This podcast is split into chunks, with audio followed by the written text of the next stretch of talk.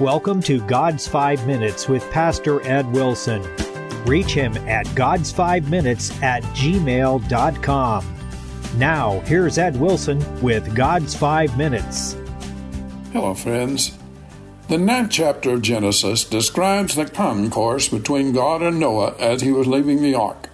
God spake unto Noah, Behold, I establish my covenant with you, and with every living creature that is with you. Neither shall all flesh be cut off any more by the waters of a flood. This is the token of the covenant which I make between me and you for perpetual generations.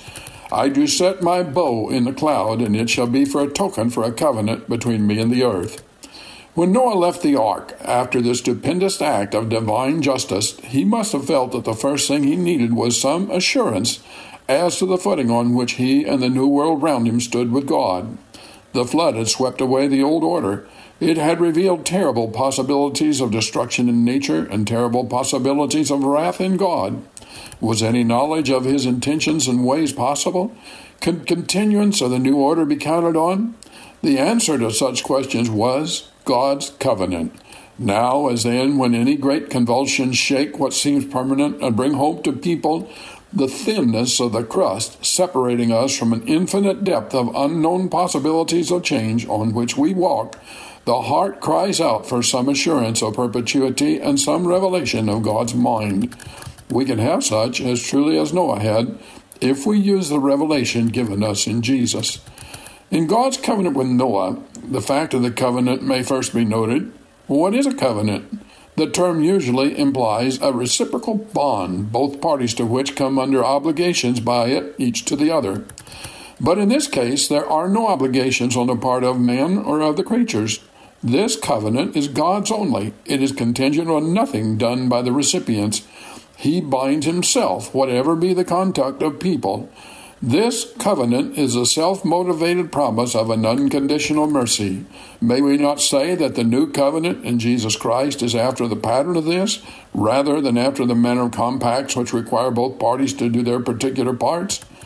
But note the great thought that God limits his freedom of action by this definite promise. Noah was not left to grope in dread among the terrible possibilities opened by the flood. God marked out the line on which he would move and likewise marked off a course which he would not pursue. It's like a king giving his subjects a constitution.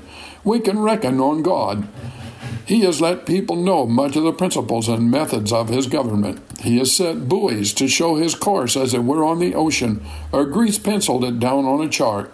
We are not dealing with arbitrary power, with unscrutable will. Our God is not one who giveth no account of any of his matters. To use a common saying, we know where to find him. Notice the substance of this covenant. It is only concerned with physical nature. There is nothing spiritual or religious about it. There are to be no more universal deluges. That is all which it guarantees, but this threw a solemn light on the past. It taught that the flood was an exception in the divine government which should stand unrepeated forever, in its dread preeminence testifying how awful it was as judicial act, and how outrageous had been the guilt which had drowned out of existence and sight. A wholesome terror at the unexampled act of judgment would fill the hearts of the little group which now represented mankind. Consider the effect of the new covenant in encouraging hope. Noah needed some assurance a new order would last. Is it worthwhile to plant or sow? We all need the same kind of assurance. The New Testament writers tell us of another time of stupendous destruction, heralding the end of this planet as we know it. Such matters are in God's hands. Our task is still much like it was for Noah to do the things that make the world a pleasant, comfortable dwelling place for ourselves and those we love, friends and community, until God shall see fit to take us home or deal with his world. But in our task, along with so many other cheerful and delightful things, the blessing of looking into the rain clouded sky and seeing the magnificent rainbow with its radiant colors, reminding of us of His love, is our covenant. You have been listening to God's Five Minutes with Pastor Ed Wilson. Reach him by email at godsfive minutes at gmail.com.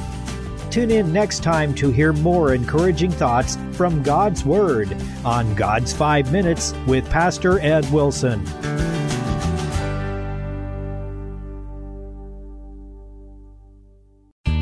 If you live within the broadcast area of KNEO Radio, we have a podcast just for you.